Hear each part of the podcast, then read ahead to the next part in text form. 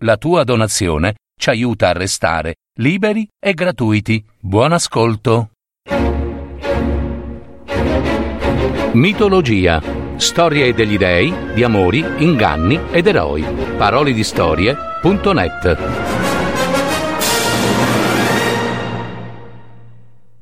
Ade, il dio degli inferi, prende moglie. Nascita delle stagioni. Ade era figlio di Crono e di Rea. Zeus e Poseidone erano i suoi fratelli. Ade era un dio ricco, potente e molto temuto.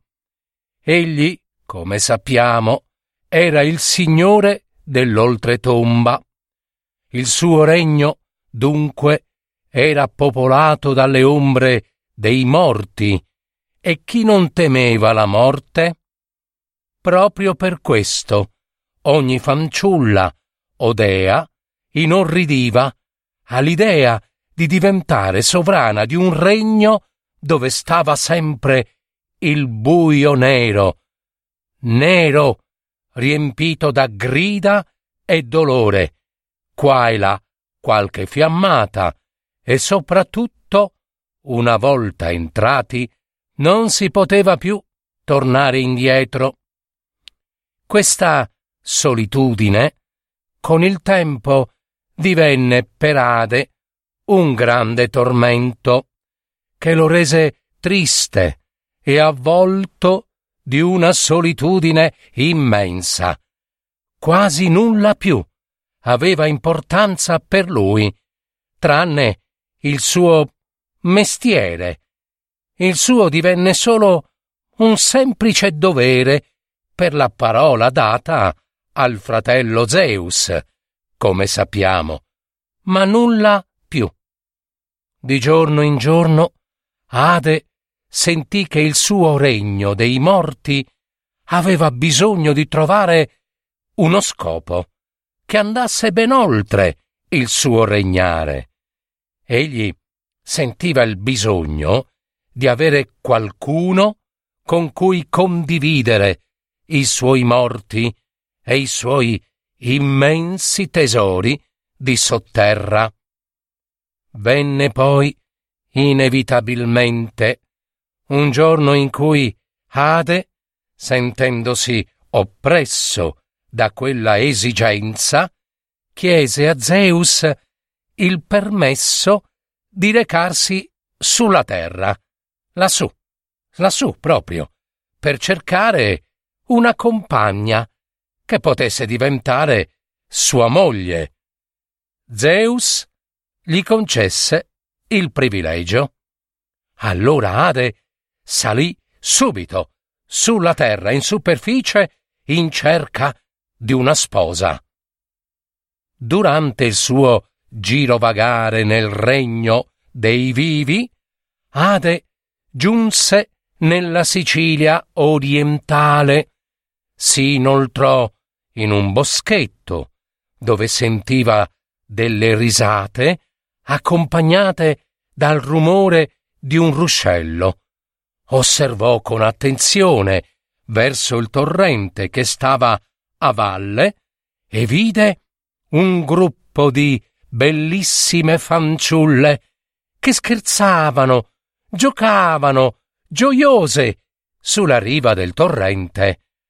Ade si rese invisibile grazie all'elmo magico realizzato per lui dai ciclopi al tempo della guerra tra i titani.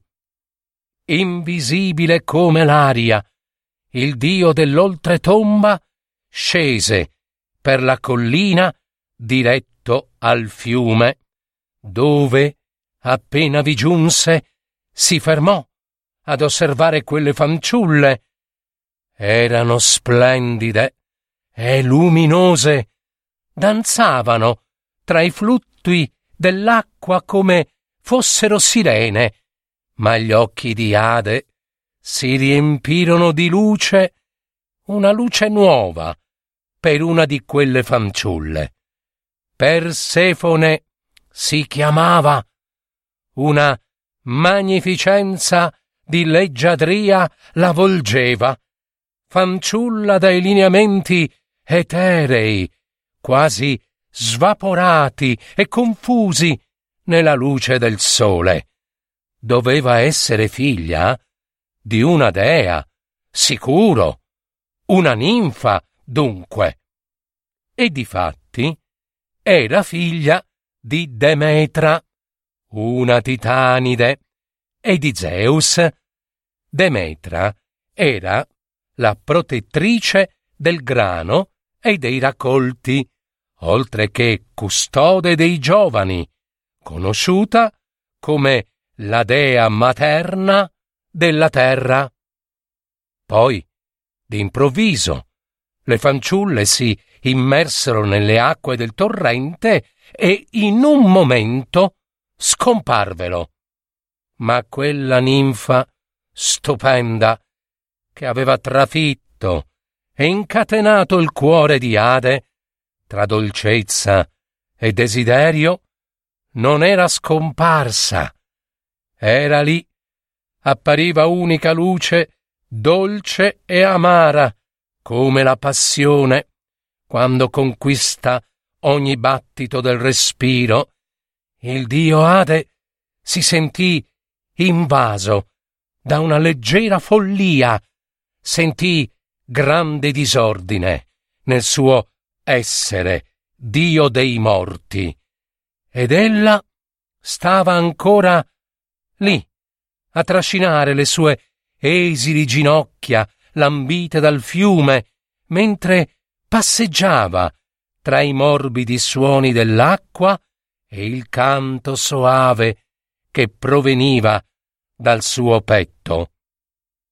Ade non poteva lasciarsela sfuggire. No, no, no, perché qualcosa doveva fare. E senza esitare un solo momento mise in atto il suo piano.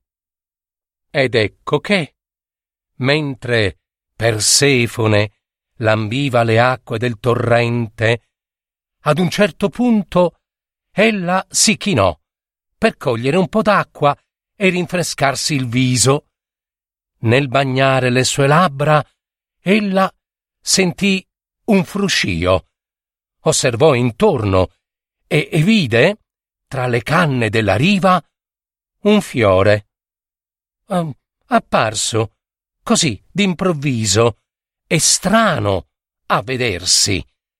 Aveva un lungo stelo verde. Era bianco e giallo tenero, dai grandi petali. Un fiore che non aveva mai visto e che stava solitario in quel canneto. Quello era il fiore del narciso. Persefone gli si avvicinò, lentamente, timida, timida, ammaliata dalla bellezza di quel fiore sconosciuto. Poi tese la mano per accarezzarne i petali erano lunghi e carnosi sotto le sue dita, con al centro un piccolo sole pallido, morbido. Ma quando la ninfa provò a coglierlo, sotto i suoi piedi sentì improvviso il vuoto. Una voragine s'era aperta e la ninfa fu trascinata giù, giù, sottoterra. Nessun grido, solo un rumore sordo di terra che sgretola e gli occhi, sgranati dal terrore, impietrirono Persefone e cadde, cadde, cadde, sprofondò per tanto tempo finché ella si sentì agguantare con forza e decisione da due braccia possenti, che parevano di pietra. La ninfa aprì allora gli occhi e vide, vicinissimo al suo viso, il volto di Ade, suo zio Ade. Ne percepiva il respiro, l'odore. un essere inquietante, dai lineamenti dominati dal tempo e con uno sguardo che era d'avorio, pallido, come la morte. Il volto era coperto da una barba disordinata, irsuta e nera come la pece. Neri erano anche i suoi capelli, arruffati e sporchi di fango secco, e neri erano anche i suoi occhi, incastrati in due fosse cupe che non avevano luce né fine. Persefone comprese che non aveva più alcuna via di scampo e il suo pensiero andò per primo alla madre Demetra. La dea madre intanto rientrava nella sua casa e non trovandovi sua figlia andò a cercarla nell'orto, ma non la trovò. No, nessuna traccia. Allora andò a cercarla al torrente, osservò le rive, scrutò nei cespugli, si addentrò nel bosco, ma non trovò traccia della figlia Persefone. Per giorni e giorni la povera madre di Persefone andò in giro per campi e boschi, domandò ai tanti che incontrò, ma nessuno, nessuno parlava. Avevano terrore, terrore tremendo del dio Ade e della sua possibile vendetta. Finché una mattina Elio, il sole, impietosito per la disperazione di Demetra, bussò alla sua casa e le disse quel che Dio Ade aveva fatto. Grande stupore, immensa rabbia e infinita disperazione si impossessarono di Demetra. E lo possiamo immaginare, no? Persefone era la sua unica figlia, la sua ragione di vivere. Demetra, distrutta dal dolore, nel cuore di una madre, non volle più salire sull'Olimpo per stare accanto agli altri dei. Si rinchiuse in una caverna e non volle più ascoltare le preghiere degli uomini. Maledì la terra, maledì i raccolti, i frutti, ogni cosa che spuntasse dal suolo. E la terra divenne subito arida e infeconda. Il mondo lentamente moriva. Morivano dunque pure gli uomini e gli animali di fame e di stenti. Zeus, allora, preoccupato per le sorti del genere umano, inviò il messaggero Hermes dal fratello, ordinandogli di restituire immediatamente Persefone, perché non solo non ci sarebbero stati più offerti e sacrifici per loro, per gli dei, ma neppure lui, Ade, avrebbe più avuto morti, prima o poi. Tutto sarebbe scomparso, persino loro. In un primo tempo Ade non volle saperne di rimandare Persefone sulla terra, ma alla fine, la volontà di Zeus vinse ogni resistenza. Ade, certo, era innamoratissimo di Persefone. E bisogna anche dire che, via, Persefone fu nel tempo attratta dalla gentilezza e dall'amore di lui, tanto che pure lei, diciamolo, se ne innamorò. Fu così che Ade, all'oscuro di Persefone, escogitò un piano. Nel chiedere perdono a Persefone per il male fatto, poiché era stato l'amore a rapirla, ed essendo la figlia di Demetra, digiuna dal giorno del rapimento, egli la invitò a mangiare qualcosa prima di affrontare il lungo viaggio per tornare dalla madre. le offrì così un melograno, frutto proveniente dagli inferi, conosciuto come il frutto dei morti. In procinto di mettersi sulla via di ritorno, Persefone, suo malgrado, mangiò pochi grani del melograno e, seppure pochi, quei pochi bastarono perché si compisse l'inganno ordito da Ade. Persefone s'era nutrita di quel frutto, perciò ora doveva restare negli inferi. Allora si scatenò nuovamente la furia rabbiosa di Demetra e Zeus propose a quel punto un nuovo accordo. Dato che Persefone non aveva mangiato un frutto intero, ma solo pochi grani, ella sarebbe rimasta nell'oltretomba solamente per un numero di mesi equivalente al numero di semi da lei mangiati, potendo così trascorrere con la madre il resto dell'anno. Avrebbe trascorso così sei mesi con il marito negli inferi e sei mesi con la madre sulla terra.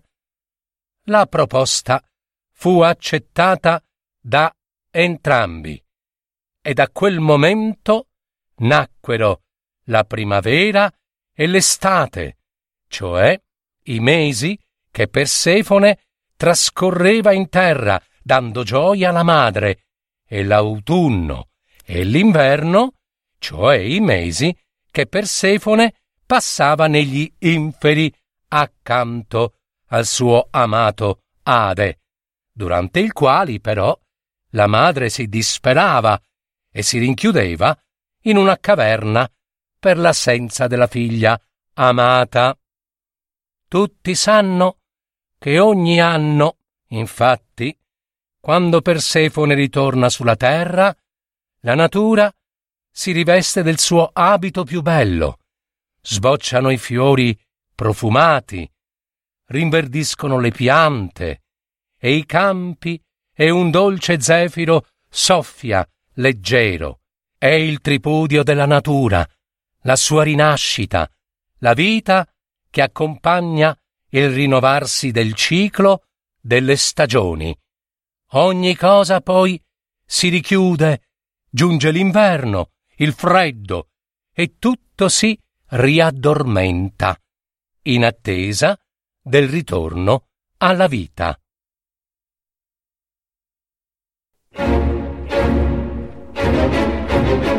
Avete ascoltato Mitologia, storie degli dei, di amori, inganni ed eroi. Adattamento e messa in voce di Gaetano Marino. www.parolidistorie.net